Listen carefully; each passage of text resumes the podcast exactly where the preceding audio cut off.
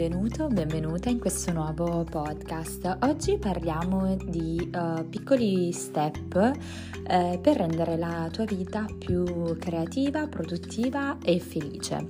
Allora, il primo punto è visualizzare. Uh, la visualizzazione è un'attività salutare e consapevole che ci permette di ragionare sul nostro scopo e sulle fasi del percorso verso il ridimensionamento. Quindi, eh, ad esempio, sarebbe auspicabile avere una bacheca delle mh, mm, aspirazioni oppure la vision board. E, e si parte no? verso il tuo sogno. Quindi stabilisci i tuoi obiettivi e misura le tue prestazioni a tutti i livelli eh, lì è il momento in cui dovrai essere motivato e responsabile. Eh, fai attenzione alle incombenze non fondamentali, quindi eh, diciamo che eh, c'è sempre una sorta di equilibrio tra pensiero superficiale e pensiero profondo e per entrare nel flusso ci vogliono degli obiettivi, quindi è un circolo virtuoso, equilibrio, performance, attenzione, tempo, eh, concentrazione, mindfulness. Perché? Perché ti porta, eh, diciamo, a... Eh, Uh, predisporre il cervello per osare con creatività. Uh, dopodiché uh, vivi il presente, quindi uh, concediti qualche istante per respirare, per apprezzare il momento. questo è l'inizio di un percorso che poi comunque ti accompagnerà per tutta la vita. E andiamo poi verso eh, il silenzio, quindi prendi il controllo della tua mente e mantieni la rotta. Passiamo il 47% delle ore di veglia eh, a pensare ad altro rispetto a ciò che ci impegna in quel momento. Eh, quindi abbiamo, c'è un abuso mentale, no? quell'incessante chiacchiericcio presente nella tua testa. È un passaggio fondamentale per il ridimensionamento è sicuramente decidere cosa porteremo con noi, su cosa dobbiamo migliorarci e a cosa dobbiamo eh, rinunciare. Eh, sicuramente ci sono eh, delle fasi per liberarci del superfluo. Sono cinque. Eh, pensa a dove vorresti arrivare alla fine di questo percorso. Due, apri il tuo bagaglio emotivo per capire cosa contiene. 3. Eh, analizza quello che hai per capire cosa ti serve e cosa no. 4. Eh, separa ciò che ti dà forza da ciò che ti soffoca. E 5. Eh, concediti la libertà mh, mm, di eh, lasciare andare, perché comunque sei tu l'autore della tua vita. Da qui in poi il crescere dipende da te. Eh, quindi definisci i tuoi pilastri fondamentali, trova un senso, il senso. Eh, lo scopo del ridimensionamento potrebbe essere eh, l'integrità del tuo scopo, la promessa del tuo scopo e, e la scoperta del tuo scopo e eh, poi ci vuole energia. Eh, il sogno è soltanto la scintilla del successo. Eh, per trasformare la tua visione in realtà dovrai essere determinato e agire. Questo è fondamentale. Ovviamente sappiate che questa è un po' una linea per tutti i sogni e obiettivi eh, di vita in generale.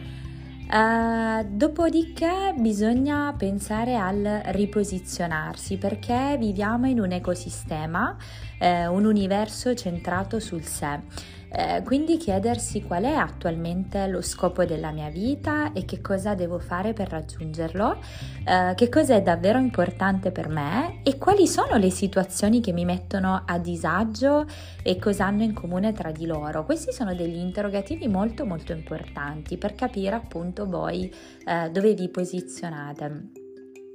E definisci poi eh, cosa è giusto in assoluto, non cosa è giusto per un determinato momento. Quindi eh, qui parliamo di valorizzare, non fermarti, quindi eh, identifica i momenti della tua vita in cui sei stato più felice, identifica i momenti in cui ti sei sentito ehm, più triste, arrabbiato, unisci gli elementi di queste due fasi e riportali in una matrice, dopodiché stila un elenco dei tuoi valori personali e li vai ad inserire in questa matrice, eh, suddividi e raggruppa mh, mm, i valori per tematiche e per ogni categoria scegli quello che ti sembra più eh, rappresentativo, eh, dai priorità ai valori più importanti, aggiungi corpo e spessore ai valori in cui credi e porta i tuoi valori sempre con te. Riconsiderare quindi cosa ti rende davvero felice, per quali aspetti della tua vita provi sincera gratitudine. Eh, la felicità non è una destinazione, quindi questo è molto importante saperlo e interiorizzarlo.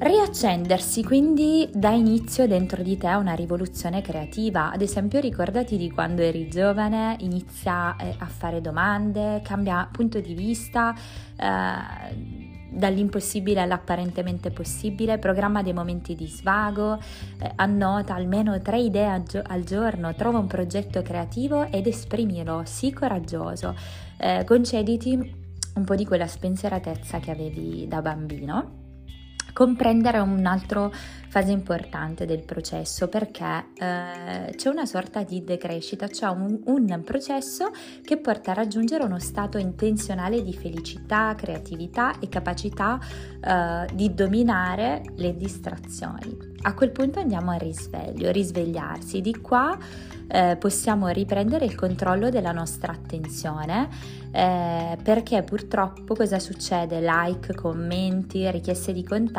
scatenano nel cervello un rilascio di ossitocina, serotonina, dopamina ed endorfine.